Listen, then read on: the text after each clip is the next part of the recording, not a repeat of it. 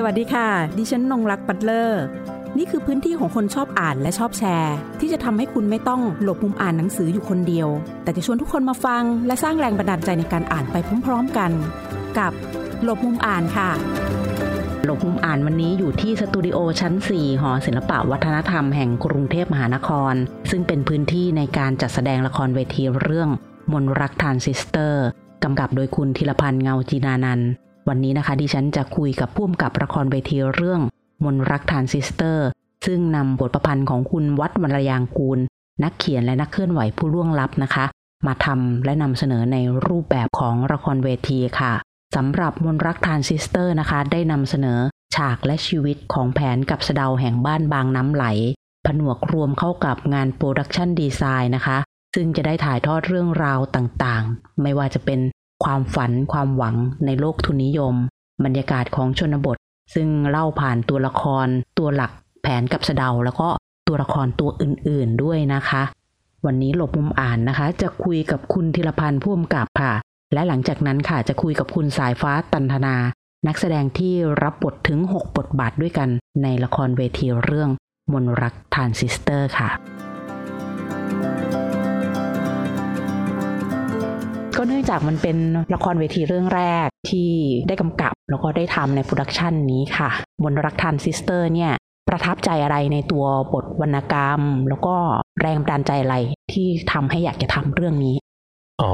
คือตอนเด็กๆอะครับ พื้นฐานผมเป็นคนเรียนฟิล์มเนาะจะเรียนด้านหนังมาเลยครับ แล้วจริงๆจะชอบดูหนังเป็นหลักเลยครับอ่ามนต์รักทรานซิสเตอร์จริงๆเวอร์ชันหนัง คือหนังที่ผมชอบมากๆที่สุดเรื่องหนึ่งในชีวิตเลยอะไรเงี้ยผม แต่ว่า ตอนเด็กๆที่ชอบอะมันคือความชอบที่แบบหนังมันเศร้าจัง หนังมันช่างหดหู่จังเลยอะไรเงี้ยนะฮะ แล้วก็รู้สึกถึงความแบบ มันมีวิธีการเล่ามีลีลาที่มันประหลาด ไม่เหมือนหนังกระแสหลักทั่ว ๆ ไปอะไรเงี้ยครับผมก็ชอบและฝังใจมาตลอดเงี้ยครับผม แล้วก็พอโตมาก็ได้มีโอกาสอ่านวรรณกรรมจริง ๆ จังๆ ว่าเป็นอย่างไรบ้างนะ เรื่องนี้อะไรเงี้ยครับผม แล้วก็พบว่าอ๋อมันมีดีเทลหลายอย่างที่มันไม่เหมือนในหนังเลย คืออ่านแน่นอนว่าหนังก็ต้องดัดแปลงเพื่อเอาไปเป็นหนังอะนะครับผมรู้สึกว่า โอ้ จากตัววรรณกรรมเองผมก็เห็นมิติของเรื่องเล่าในแบบของผมเหมือนกัน แล้วก็เลยมีความรู้สึกว่า เออ เราก็ชอบเรื่องนี้มาก แล้วก็มีความคิดเห็นกับมันเหมือนกัน ก็เลยคิดว่างั้นลองเล่าในแบบของตัวเองบ้างดีไหมนะอะไรครับผมก็เลยคิดว่าเอออยากเล่ามนต์รักทรานซิสเตอร์จัง แล้วก็กลายเป็นว่าแบบ เออทำละครแล้วกันครับผม ตรงที่บอกว่า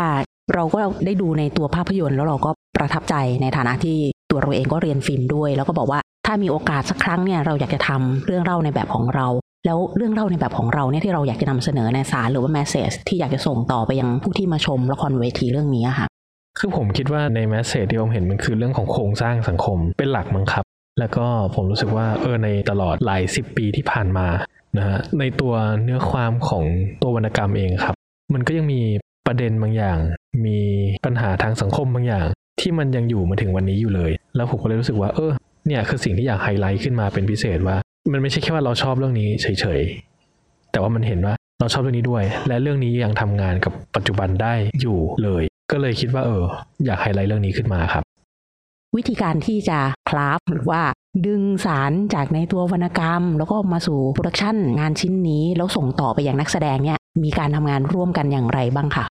โอ้มันซับซ้อนมากเลยครับผมหมายถึงว่าผมก็จะตีความว่า ผมเห็นอะไรในเรื่องเล่านี้บ้างเลยครับผมก็จริงๆแล้วผมว่าด้วยพื้นฐานที่ผมเป็นคนทำหนังนะฮะมันก็จะใช้เทคนิคและวิธีการค่อนข้างเยอะก็จะทำงานกับดีไซเนอร์ที่ทำ production design ฉากเยอะมาก แล้วก็คุยกันเรื่อง direction ของดนตรีค่อนข้างเยอะว่าเราเลือกแบบนั้นแบบนี้ เพราะว่าอะไรเราจัดการให้มันมีสิ่งนั้นสิ่งนี้ขึ้นมา เพราะอะไรอะไรเงี้ยครับผม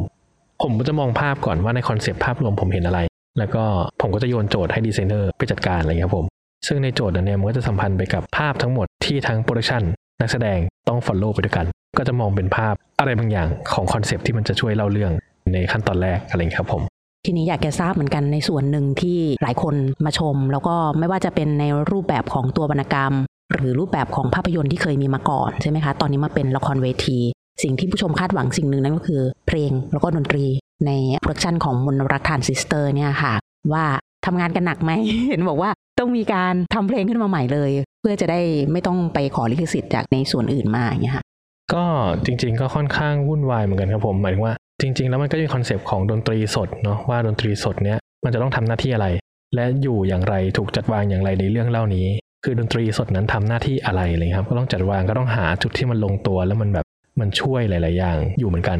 ในขณะที่ที่ดนตรีอื่นๆที่ต้องแต่งขึ้นมาใหม่หรือเล่าเรื่องขึ้นมาใหม่เนี่ย เราก็ต้องไปหาว่าเราต้องการจะเล่าแมสเซจอะไร แล้วก็แต่งเนื้อร้องขึ้นมาใหม่ ประพันธ์ดนตรีขึ้นมาใหม่ ก็คือต้องดูว่าเราจะเล่าอะไรได้บ้าง จากผ่านเพลงแต่ละเพลงที่อยู่ในเรื่อง และก็ความเซนส์ของกลิ่นของการเป็นลูกทุ่งมันจะอยู่ยังไง มันจะเป็นเพลงแบบไหนอะไรเงี้ยครับผมก็จะต้องมาเลือกกันเยอะเหมือนกัน และในส่วนตัวผมเองผมไม่ได้มีความรู้เรื่องลูกทุ่งขนาดนั้นทว่ากันตามตรง ก็จะมีทีมงานอีกหลายคนมาคอยช่วยดูส่วนนี้ว่า ประมาณนี้ประมาณนี้อะไรเงี้ยครับผม ซึ่งก็คิดว่า ถ้าเอาอย่างตรงไปตรงมาผมก็คิดว่ามันก็ยังไม่ใช่เพลงลูกทุ่งที่ยอดเยี่ยมขนาดนั้นนะฮะแต่ว่าก็เต็มที่แหละที่จะทำให้มันมีกลิ่นบางอย่างที่คนดูจะนึกออกว่ามันคือบรรยากาศแบบไหนอะไรเงี้ยครับ ผม คือหลังจากที่ตัวเองได้ชมแล้วเรียวเหมือนกันนะคะ จะมีคำถามนิดนึงอันนี้อยากทราบส่วนตัว ในเรื่องของถุงพลาสติกที่มันพองๆแต่ว่าเป็นส่วนประกอบของฉากมันมีความหมายอะไรเป็นพิเศษไหมอืมคือโดยตัวผมเองเบสิกแล้วผมก็ทำงานกับภาพเป็นหลักนะฮะหมันว่าผมก็รู้สึกว่า อย่างหนังเราทำงานกับวิชวลนะฮะว่าภาพมันจะเป็นแบบไหน เราจะให้คนเห็นภาพอะไรอะไรเงี้ยครับผม ซึ่งมันก็มีโจทย์ที่คุยกับคนออกแบบไว้ก็คือพี่ชิงจาก DuckUnit ไว้เลยครับว่าเออผมเห็นภาพอะไร ผมอยากให้มันเป็นภาพอะไรอะไรเลยครับผมเขาก็ไปหา element ต่างๆ มา เพื่อมาประกอบให้ภาพนั้นมันเกิดขึ้นอะไรเงี้ยครับผม ซึ่งสิ่งที่มาประกอบในละครเรื่องนี้มันก็จะไม่ใช่ว่าทุกอย่างนำเสนอความ realistic ความสมจริง เราไม่ได้ทำฉากให้เห็นว่าอ๋อนี่คือบ้านนี่คืออะไรชัดเจนอะไรเงี้ยฮะก็เขาจะหาว่า อะเอาอะไรมาสามารถประกอบกันแล้วมันเกิดภาพบางอย่างได้เป็น concept อะไรเงี้ยครับผมก็ต้องทำงานกับ conceptกับคนดูประมาณหนึ่งอะไรเงี้ยครับผมซึ่งถุงเหล่านี้จริงๆแล้วไอเดียแรกที่ถูกคุยกันนะผมก็ถามว่าถุงนี้คืออะไร เขาบอกว่ามันคือน้ำอะไรเงี้ยฮะซึ่งอ่าผมก็รู้สึกว่าโอเค ในหลักการแล้วมันคือน้ำแต่ว่าพอมันอยู่บนพื้นที่จริงๆอะผมก็รู้สึกมันเป็นภาพหนึ่งที่มัน represent พื้นที่นี้พื้นที่ชนบท เป็นความอุดมสมบูรณ์เป็นอะไรก็ตามที่แบบมันมันเต็มพื้นที่ไปหมดเลยครับผม แต่ณจุดหนึ่งผมรู้สึกว่าด้วย concept ของตัวเรื่องเล่าเองครับมันไม่ได้กำหนดว่าอะไรคืออะไรอยู่เสมอ ผมก็รู้สึกว่าอะโดยณจุดหนึ่งมันคือน้ำแต่ณจุดอื่น ๆ มันก็อาจจะเป็นสิ่งอื่น ที่อยู่ในพื้นที่ที่ได้ มันเป็นดินมันเป็นพืชผลมันเป็นอะไรก็ได้หมดเลยเลยครับผมซึ่งผมรู้สึกว่ามันก็จะสามารถไปกับ concept ของฉากทั้งเรื่องได้ว่า มันไม่มีอะไรเป็นอย่างที่มันเป็นตลอดมันเปลี่ยนไปตลอดครับผมแต่ concept ตั้งต้นของมันที่คุยกันคือน้ำครับ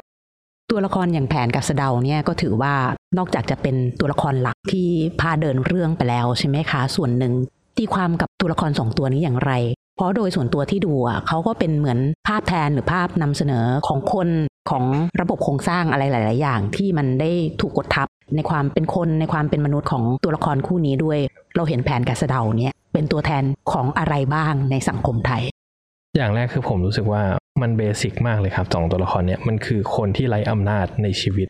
แล้วก็ไม่สามารถต่อรองอะไรกับสังคมนี้ได้ คือเป็นคนที่จำเป็นต้องอยู่ต้องทำเพื่อให้ชีวิตมันไปต่อเรื่อยๆอะไรเงี้ยซึ่งในหลายๆครั้งผมรู้สึกว่ามันก็จะมีคำถามว่าทำไมแผนอย่างนั้นอย่างนี้ทำไมแผนถึงต้องเป็นแบบนั้นแบบนี้ผมรู้สึกว่าคำตอบที่มันเบสิกที่สุดคือแผนมันคือคนไร้อำนาจมากๆในสังคมนี้นะ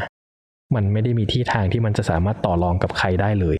ผมรู้สึกว่าแผนอาจจะเป็นผม แผนอาจจะเป็นคนอีกหลาย ๆ คนที่ เออเราใช้ชีวิตในสังคมอะเรามีที่ทางอยู่ของเราณจุดเนี้ยแต่ว่าเราไร้อำนาจจริงเราไร้อำนาจมากๆเลยอะไรเงี้ยหรือมันอาจจะเป็นอีกใครอีกหลายๆคนที่เขาไร้อำนาจมากๆในสังคมนี้เลยครับผมซึ่งผมรู้สึกมันเป็นปัญหาโครงสร้างที่มันยังเห็นอยู่ถึงวันนี้อะไรเงี้ยครับผมซึ่งเราเองก็เช่นกันสำหรับผมนะครับส่วนนักแสดงประกอบอื่นๆนะครับมันก็จะมีโจทย์อย่างหนึ่งคือทุกคนต้องสลับบทกันไปเรื่อยใช่ไหมฮะแล้วผมรู้สึกว่าสิ่งหนึ่งที่ผมอยากเห็นนะคือมันคอนเซปต์หนึ่งที่อยากจะพูดถึงตั้งแต่แรกคือเรื่องการประกอบสร้างสังคมคือหมายถึงว่าผมรู้สึกว่า โดยฉากเองมันทำหน้าที่นั้นอยู่ คือทุกอย่างมันสเปะสปะแล้วมันก็ถูกเอามาวางวางประกอบประกอบประกอบกันไปอะไรเงี้ยผม ในมุมหนึงมันมีไอเดียหนึ่งที่เคยคิดอยากจะใช้กับการเล่าเรื่องตัวละคร แต่ว่าคิดว่าการจัดการมันจัดการยากเกินไปเลยไม่ได้เล่าเลยฮะแต่ว่าคอนเซปต์หนึ่งที่ใช้เสมอคือว่าสิ่งทุกอย่างมันคือการประกอบสร้างฮะคนเองจริงๆสำหรับผมผมรู้สึกว่าคนทั้งหมดในเรื่องจริงแล้วมันเท่ากันหมด เพียงแต่ว่าเมื่อใครต้องรับบทอะไร เขาก็กลายเป็นคนคนนั้น แล้วก็มีสถานะของบทบาทนั้นติดตัวไปด้วยอะไรเงี้ยฮะซึ่งจุดหนึ่งก็คือว่าจะหาว่าภาพของคนเหล่านั้นนะมันคือภาพแบบไหน ภาพของแรงงานคือภาพแบบไหน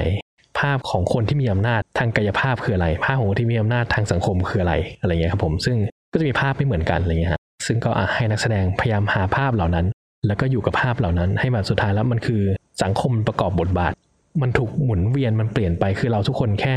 ได้เป็นอะไรสักอย่างหนึ่งแค่เพราะพื้นที่และโอกาสตัวนั้นมันมาถึงเท่านั้นเองอะไรเงี้ยครับผม มันยังเป็นภาพจำแบบเดิมๆไหมสำหรับผมก็ใช่ครับ ผมรู้สึกว่าจริงๆแล้วสังคมไทยไม่ได้หนีเรื่องภาพจ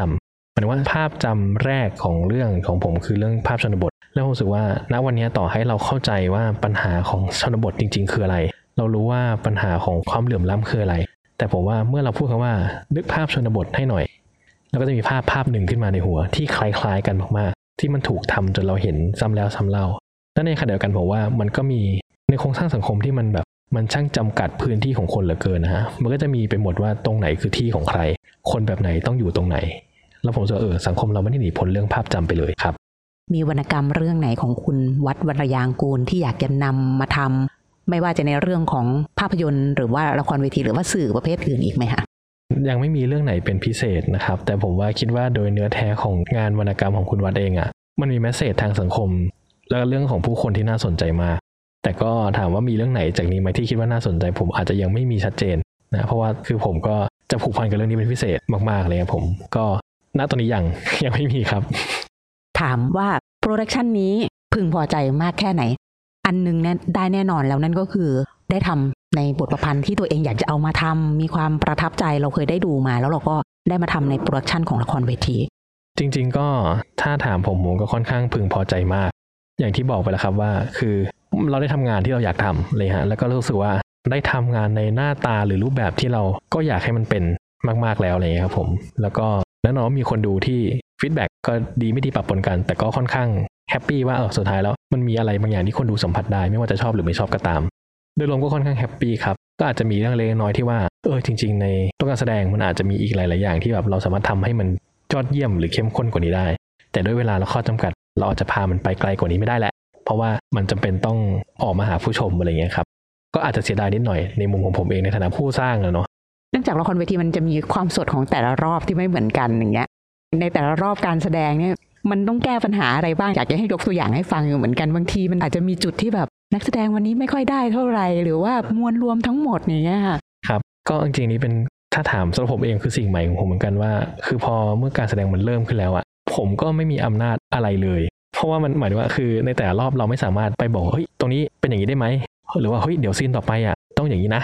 คือเราไม่สามารถทำสิ่งนั้นได้เลย กับหนังเรายังแบบว่าเอ้ยไม่ชอบก็ยังปรับปรับกันไปแต่พอเล่นแล้วเนี่ยมันก็จะแบบบางอย่างมันแบบเฮ้ยตรงนี้มันไม่เข้าที่ แต่เราแบบเราทำอะไรไม่ได้อะไรอย่างเงี้ยครับผม แต่ผมว่ามันก็เป็นเสน่ห์อย่างหนึ่งของความเป็นมนุษย์นะฮะคือมันไม่ได้สมบูรณ์แบบมันไม่ได้เข้าที่ร้อยเปอร์เซ็นต์เสมอ แล้วผมก็จากที่ดูการแสดงเองหลายๆรอบรู้สึกว่าเออ รอบไหนที่มันแบบมันถูกต้องเข้าที่ไปหมดอะมันก็จะมีความแบบแห้งแล้งนิดหน่อยสำหรับผมใช่แข็งทื่อใช่แล้วผมรู้สึกว่าเออในความเป็นละครเวทีมันก็คงแบบชีวิตจิตใจของมัน และที่ความไม่เหมือนกันแต่ละรอบมันก็เป็นมนต์เสน่ห์อย่างหนึ่งเหมือนกันครับ ซึ่งแต่อะไรที่มันแบบอุ้ยตรงนี้ผิดพลาดตรงนั้นตกหล่นแล้วก็ตากันไว้ว่าอะตรงนี้ต้องระวังนะ อะไรอย่างนี้ครับผม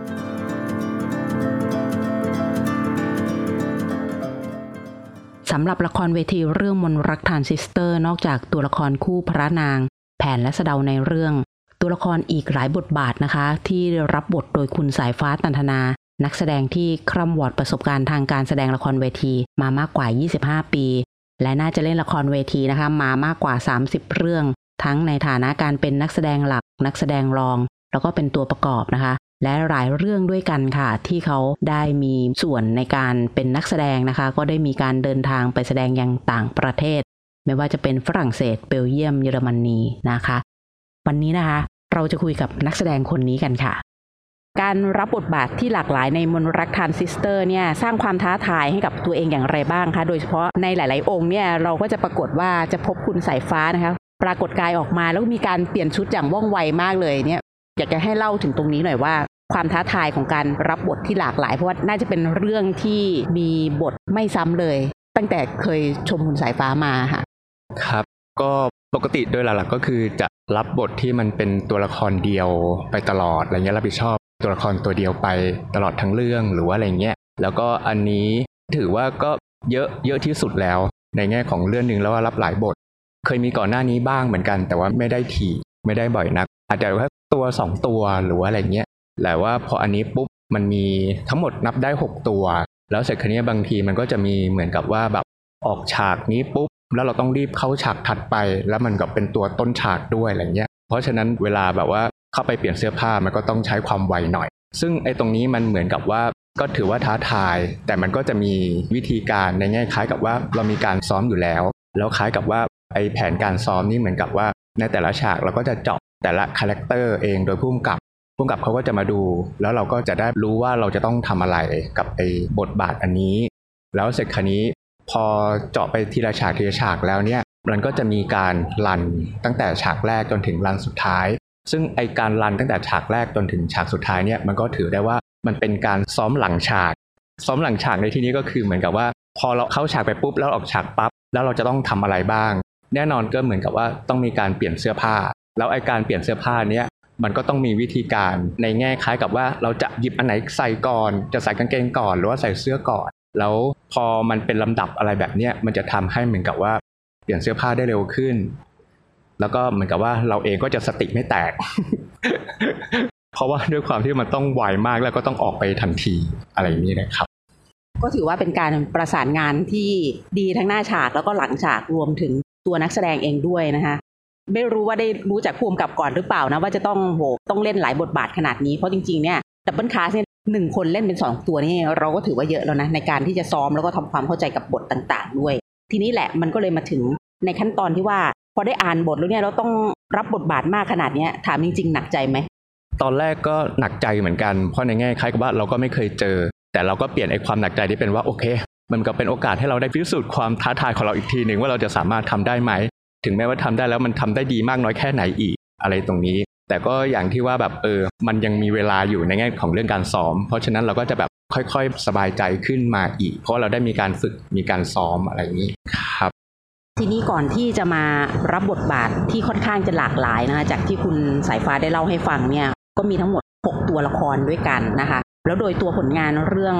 มนรักทานซิสเตอร์เนี่ยมีการทำเป็นภาพยนตร์มาก่อน แล้วก็ได้มี ผลตอบรับที่ค่อนข้างดีทีเดียวนะคะ โดยเฉพาะตอนหลังก็มีการนำกลับมาฉายอีกเรื่อยๆนะคะ แล้วก็ตัวบทประพันธ์เนี่ยมันก็ย้อนกลับไปประมาณ 40 กว่าปีที่แล้วนะคะคุณมีวิธีการทำความเข้าใจกับตัวบทอย่างไร เมื่อได้รับบทมา หรือแม้แต่คุณได้ใช้เวลาในการย้อนกลับไปอ่าน หรือว่าทบทวนงานเขียนของคุณวัดวรยางกูลในด้านใดบ้างอ๋อครับ ก็คือก่อนเลยเนี่ยเหมือนกับว่าพอได้อ่านบทแล้วอะไรเงี้ย ถ้าเกิดเป็นหนังจำได้ว่าเคยดูเหมือนกัน แต่ว่าเราก็จำรายละเอียดได้ไม่มากนัก แล้วก็พอได้บทมาอ่านเพราะมันจะมีการแบบว่า first reading กัน ก่อนที่จะมีการซ้อมกันอยู่แล้ว แล้วก็ก็จะทำให้ได้รู้ว่าในบทที่แปลงมาเป็นละครเวทีเนี่ยมันเป็นยังไงแล้วเราต้องรับผิดชอบตัวละครไหนบ้างอะไรเงี้ยปุ๊บแล้วพออย่างนั้นทางผู้กำกับเองเขาก็จะมีการพูดคุยให้เราเข้าใจว่าสิ่งที่ไอตัวละครที่เราจะรับบทเนี่ยมันมีหน้าที่อะไร กี่ยวกับเรื่องราว แล้วก็สิ่งที่ผู้กำกับเขาอยากจะให้ตัวละครที่เรารับผิดชอบเนี่ยสื่อสารอะไรออกไปเขาก็จะได้บอกว่าเขาก็ได้มีการพูดคุยกัน แล้วเขาก็จะบอกว่าตัวละครตัวเนี้ยพออยู่ในฉากเนี้ยฉากนี้เนี่ยทางผู้กำกับเขาอยากจะสื่อสารอะไรให้เราฟังเราก็รับฟังมาแล้วเราก็จะยึดจากตัวผู้กำกับเองเป็นหลักเพราะผู้กำกับเองเขาจะมองภาพรวมแล้วเขาก็จะมีสารที่เขาอยากจะสื่อออกไปอะไรเงี้ยเราจะมองเป็นหลัก แล้วในส่วนของ ตัวบทประพันธ์เองเนี่ยก็ได้มีการอ่านแล้วเราก็จะได้ต่อยอดจากสิ่งที่เราได้รับมาจากผู้กำกับ ว่าอันไหนมันสามารถผสมผสาน แล้วก็สื่อผสมเข้าไปต่อยอดกับตัวละครที่เราจะรับผิดชอบในการแสดงนั้นอะไรอย่างเงี้ยครับแล้วโดยตัวคุณเองเนี่ยคุณเองก็ต้องแบบต้องไปเชื่อมไปสัมพันธ์กับตัวละครหลักในเรื่อง อย่างเช่นแผนแล้วก็สะเดาใช่ไหมคะอืมเป็นต้น อย่างเงี้ยอย่าง first listing อย่างเงี้ยมันมี process อย่างไรอย่างเช่น คุณต้องแยกกลุ่มย่อยไปไหมเพราะคุณต้องไปทำความเข้าใจในการเชื่อมทั้งตัวบทเอง เชื่อมทั้งเรื่องของอารมณ์ของตัวนักแสดงที่จะต้องส่งต่อกันในแต่ละฉากอย่างเงี้ยเป็นต้นอย่างเช่น คุณรับบทเป็นพ่อของสะเดาอย่างเงี้ยนะคะบทที่เป็นป๋าเจ้าของเจ้าอะไรของไร่เหมือนกับอ่าแล้วก็เป็นหัวหน้าคนงาน แล้วก็มีในไร่บทที่เป็นหัวหน้าคนงานใช่นะเป็นต้นหรือแม้แต่บทที่เป็นตำรวจเป็นทหารอย่างเนี้ยค่ะอ๋อครับคงจะพูดถึงการฟลิดดิ้งก่อนคือการฟลิดดิ้งนี้คือเหมือนกับว่าเพิ่งอ่านบทครั้งแรกนักแสดงเอง เพิ่งจะมาเจอบทครั้งแรก แล้วก็ให้มีการอ่านไป แล้วลักษณะของการทำก็คือเหมือนกับว่าให้เรามีการพูดตามความเข้าใจของเราณตอนนั้นจริง ๆ ว่าเรามีความรู้สึกยังไง แล้วจากนั้นทางผู้กำกับเขาก็จะรีแอคกลับมาว่าอ่าโอเค มากน้อยแค่ไหน แล้วก็มันเหมือนกับว่าเขาเองก็จะได้เห็นภาพรวมทั้งหมด ว่าพอนักแสดงต่างๆ แต่ละคนมาเจอรวมกันแล้วเนี่ยแล้วก็มาร่วมอ่านบทกันเนี่ยมันเป็นยังไง ตรงนี้เหมือนกับผู้กำกับก็จะได้ภาพไปด้วยเหมือนกัน ซึ่งไอ้ตรงเนี้ยพอได้ทำการ first reading แล้วเนี่ยคือมันก็จะมีบางส่วนเหมือนกันที่พอตอนเรา first reading เนี่ย เรามีความรู้สึกอะไรแบบนี้ แต่พอเราไปซ้อมจริง ๆ เนี่ย พอไปเจอได้คุยกับผู้กำกับเพิ่มขึ้น ความรู้สึกมันก็จะเปลี่ยนไปเหมือนกัน first reading นะ ก็ส่วน first reading ใช่ไหมใช่อะซ้อมเล่นจริง เวลาเล่นจริงเนี่ยอย่างที่เราทราบกันว่าละครเวทีเนี่ย ผู้ชมก็มีผลต่อนักแสดงเช่นเดียวกันใช่ไหมแต่ละรอบแน่นอนว่าอารมณ์ที่การส่งต่อนะมันมีผลกระทบหมดเลย เพราะมันเป็นการเล่นสดในแต่ละครั้งดังนั้นเนี่ย บางวันเราก็อาจจะ มันได้แบบนั้นทุกวันไหม่มันไม่ได้อยู่แล้วแหละ เราจัดการยังไง เออเราจัดการยังอ๋ไงอแน่นอนว่าคือละครเวทีมันค่อนข้างสดเนาะ แล้วในแต่ละวันเนี่ยความรู้สึกของตัวนักแสดงเอง ก็ก่อนที่จะมาทำการแสดงเนี่ยเราก็ไปเจออะไรในแต่ละวันมันก็ไม่เหมือนกัน บางวันมันก็จะมีความรู้สึกแบบอ๋อเหนื่อยจังเลย บางวันก็จะรู้สึกเหมือนกับว่าอะโอเค เราพร้อมแล้วเพราะฉะนั้นไอการที่จะมานัดก่อนเวลาที่จะทำการแสดงเนี่ยแน่นอนเราต้องมา เพื่อเรามาจะรวมกัน แล้วก็เพื่อที่จะเหมือนกับว่ามาปรับ มาจูนกันในระหว่างนักแสดงด้วยกันเองแบบเป็นลักษณะว่าปรับอารมณ์ให้เป็นองค์รวมร่วมกันใช่ใช่ไหมใช่มีอะไรองค์รวมมาร่วมนี่ต้องตัดละเพราะเดี๋ยวใช่ต้องเล่นจริงนะคะ เพราะว่ามันไม่เหมือนหนังอะ มันสั่ง cut ไม่ได้เลย อืมใช่ครับ พอไปตรงนี้ปุ๊บแล้วพอในแต่ละวันเนี่ย คืออย่างที่บอกว่าจังหวะบางทีวันเนี้ยพอเราเหมือนกับยิงมุกไปเราก็จะรับ react จากคนดูมา อ่าเรารู้สึก wow okay ใจฟูขึ้นมาแล้วในขณะที่เราเล่น แต่บางวันปุ๊บเอ๊ะ มันเป็นช่วงจังหวะมุกเดิมแต่เอ้าทำไมวันนี้คนดูไม่ได้ react ไม่ได้ react เหมือนกับที่เราเคยได้รับมาอะไรเงี้ยอืมมันก็จะมีความคาดหวังอะไรแบบนี้เหมือนกัน แต่ถ้าเกิดว่าถ้าวันไหนเราไม่ได้รับ react มา เราก็จะมีการจัดการโดยการที่ผ่านไปเลยอืมคือไม่ต้องไปคิดอะไรตรงนั้นอีกแล้ว เราเดินหน้ากับไอตัวของละครไปข้างหน้าไปเรื่อยๆไปเรื่อยๆไปเรื่อยๆเลย พูดถึงมันก็จะมีเรื่องของการจัดการกับภาวะอารมณ์ข้างในด้วยจัดการกับสถานการณ์เฉพาะหน้าที่จะต้องเจอในแต่ละวันด้วยนะคะก่อนที่จะเล่นใช่ไหมใช่ครับบทที่ได้รับหลากหลายมากเลยหกบทด้วยกันอย่างที่คุณบอกว่าคุณนับไว้แล้วเนี่ย คุณชอบบทไหนเป็นพิเศษ เพราะอะไรเออแต่ว่าชอบบทไหนเป็นพิเศษ ถ้าโดยในแง่ของบทนี้คือเหมือนกับไม่ได้มีอะไรพิเศษ แต่ในแง่ของการที่จะเข้าไปหาในตัวของแต่ละบทตัวละบาทครตัวนั้นตัวนั้นอะไรเงี้ยครับผมคือณตอนนี้รู้สึกว่าจะสนใจตัวของป๋า เพราะตัวของป๋าเองเนี่ยคือโดยทางผู้กำกับเองเนี่ยเขาบอกว่าตัวป๋าเนี่ยเป็นตัวแทนของอำนาจอำนาจแบบหนึ่งที่เหมือนกับว่าคนที่เขามีมีลักษณะ character เนี้ยเขาพูดอะไรเนี่ยทุกคนเหมือนกับว่าอะโอเคทำตามยอมหมดอะไรทุกอย่าง โดยอาจจะเป็นเพราะว่าโดยหน้าที่และบทบาทที่ว่าเขาต้องเป็นหัวหน้า เป็นเหมือนกับเป็นผู้กลุ่มอำนาจทั้งหมดว่า เป็นผู้ชี้ชะตาชีวิตว่าคนคนนี้จะเป็นยังไงเลยตรงเนี้ย ซึ่งเหมือนกับว่าณตอนนี้เองก็คือเหมือนกับว่าก็ได้คร่าวๆของตัวบทบาท character อะไรนะแต่ในรายละเอียดเนี้ยพุ่มกับบอกว่าเออยังสามารถไปได้อีก ซึ่งไอ้ตรงนี้ก็ถือว่าท้าทายตัวเองเหมือนกันทำให้ตัวเองรู้สึกว่าแบบเออสนุกที่จะหามัน เพราะบางทีเราก็เล่นไปโดยแบบว่า แบบโน้นแบบนี้แบบนี้อะไรไปอะไรเงี้ยแต่พุ่มกับเขาบอกว่าเออสามารถไปได้อย่างนี้นะ อย่างนี้นะ แต่ละบทก็ค่อนข้างจะเราก็จะเห็นในความโดดเด่นของตัวละครตัวนั้นออกมาเช่นเดียวกัน แต่ว่าอย่างที่คุณสายฟ้าได้บอกว่า ตัวของป่าเนี่ยมันจะมีหลาย ๆ หลายจะมีหลาย ๆ บรรยากาศ ซึ่งมันหลอมรวมนะคะในเรื่องของการว่าด้วยเรื่องของอำนาจและการกดทับการกดขี่นะคะอะไรอย่างเงี้ยการต่อรองที่คนที่มันเป็น the loser อย่างแผนอย่างเงี้ยเขาจะมีอำนาจต่อรองอะไรได้บ้างกับป่าในขณะที่เขาก็มีความฝันของเขาอยู่ด้วย อย่างเงี้ยเป็นต้นนะคะหรือแม้แต่การเลือกใช้สีในฉากนี้นะคะ ถ้าใครที่ได้มาชมเราก็จะเห็นนัยยะหลายๆอย่างที่ซ่อนอยู่อันนี้ก็แล้วแต่แต่ละท่านจะไปตีความนะคะเพราะว่า ทางผู้กำกับเองเนี่ยคงเปิดพื้นที่เนื่องจากว่าตัวพื้นที่การแสดงเนี่ยตัวเวทีเนี่ยเป็นลักษณะแบบ landscape ที่ค่อนข้างกว้าง ดังนั้นเนี่ยก็ต้องใช้การกวาดสายตามองค่ะ ใครจะไปตีความตรงจุดไหนจะตีความฉากจะตีความของสีของเสื้อผ้านะคะชุดที่สวมใส่หรือว่ายูนิฟอร์มอะไรต่างๆ ที่เกิดขึ้นนะคะบรรยากาศ หรือแม้แต่การต่อรองที่เกิดขึ้นนะคะเอาละคุณก็ออกมาพร้อมกับพระนางในเรื่องก็คือแผนแล้วก็สะเดาเนี่ยเกือบจะทุกฉากเลยเรียกได้ว่าทุกฉากด้วยแหละนะคะ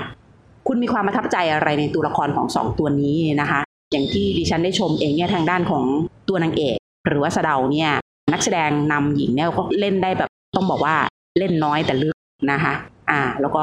การ manage เรื่องของน้ำเสียงของเธอเองด้วยนะคะเวลาที่ออกมาส่วนตัวของแผนเนี่ยจากที่ได้ชมนะคะ ก็เป็นผู้แพ้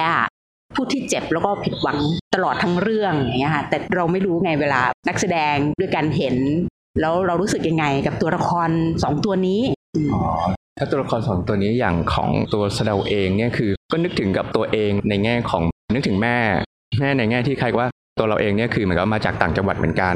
แล้วเสร็จคันนี้ยเหมือนกับว่าพอเรามาอยู่ต่างจังหวัดเองเราก็รับรู้ว่าเออคือ แม่เขาก็เหมือนกับว่า นึกถึงเราอยู่ตลอดเวลาหรือว่าอะไรเงี้ยเราว่างแล้วก็โทรกลับมา แต่บางทีเราก็ไม่ได้โทรกลับไปเลย มันก็แบบว่าขาดการติดต่อหายไปอะไรเงี้ย มันก็จะให้ความนึกถึงแบบว่า คนที่รออย่างสะเดาเองเนี่ยก็คือเหมือนกับว่าอย่างน้อยเขาก็หวังที่อยากจะได้ตามหาแล้วก็เจอแผนหรือว่าอะไรเงี้ยไอความนึกถึงไอความคิดถึงอะไรตรงเนี้ยมันก็ทำให้นึกถึงตรงนี้เหมือนกัน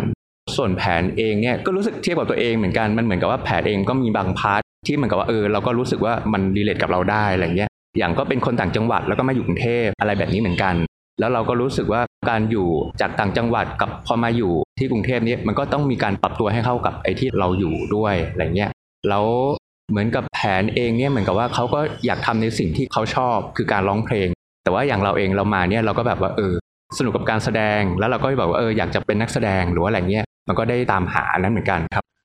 หลบมุมอ่านวันนี้ต้องขอขอบคุณคุณธีรพันธ์เงาจีนานันท์ผู้กำกับละครเวทีเรื่องมนต์รักทรานซิสเตอร์ ที่ทำให้เราได้ทราบถึงความประทับใจแล้วก็แรงบันดาลใจนะคะ จากบทประพันธ์เรื่องมนต์รักทรานซิสเตอร์ ผลงานของคุณวัฒน์ วรรลยางกูร นักเขียนแล้วก็นักเคลื่อนไหวผู้ล่วงลับค่ะ เราได้ทราบถึงการทำงานของผู้กำกับนะคะ ร่วมกับทีม production design ทีมนักแสดง รวมถึงทีมของผู้ประพันธ์เพลง แล้วก็ทำดนตรีของละครเวทีเรื่องนี้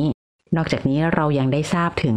การตีความการที่จะส่งสารเรื่องเล่านะคะ ของมนต์รักทรานซิสเตอร์ ในรูปแบบละครเวที เพื่อทำงานร่วมกับทีมทำงานทั้งหมดเลยนะคะ แล้วก็ทำงานร่วมกับนักแสดงเพื่อที่จะให้นักแสดงเนี่ยค่ะ ช่วยส่งสารเนี้ยไปยังผู้ชมที่มาชมแต่ละรอบการแสดงด้วย บทประพันธ์เองนะคะ มีเรื่องราวระหว่างบรรทัด และเช่นเดียวกันค่ะ ละครเวทีก็มีเรื่องราวระหว่างบรรทัดนะคะ ที่ภูมิกับต้องการแล้วก็อยากจะนำเสนอไปยังผู้ชม และหนึ่งในนักแสดงนะคะที่รับบทบาทถึง 6 บทบาทด้วยกัน คุณสายฟ้าตันธนานะคะ และนักแสดงคนอื่นๆ ไม่ว่าจะเป็นผู้ที่รับบทเป็นแผนแล้วก็สะเดา หรือว่าตัวละครอื่นๆ ทั้งหมดของโปรดักชันนี้นะคะ เป็นสัญลักษณ์ที่มีความน่าสนใจในความเป็นมนุษย์ และพวกเขาเองถูกประกอบสร้าง ถูกทำให้เป็นภาพแทนอะไรบ้าง ในสังคม ในบริบทของเวลาที่เปลี่ยนผ่านของมนต์รักทรานซิสเตอร์ วันนี้ขอบคุณที่ติดตามรับฟังหลบมุมอ่าน สวัสดีค่ะ หากมีหนังสือดีๆ ที่อยากมาแชร์กันมาบอกกับเราได้นะคะ แล้วกลับมาหลบมุมอ่านด้วยกันค่ะ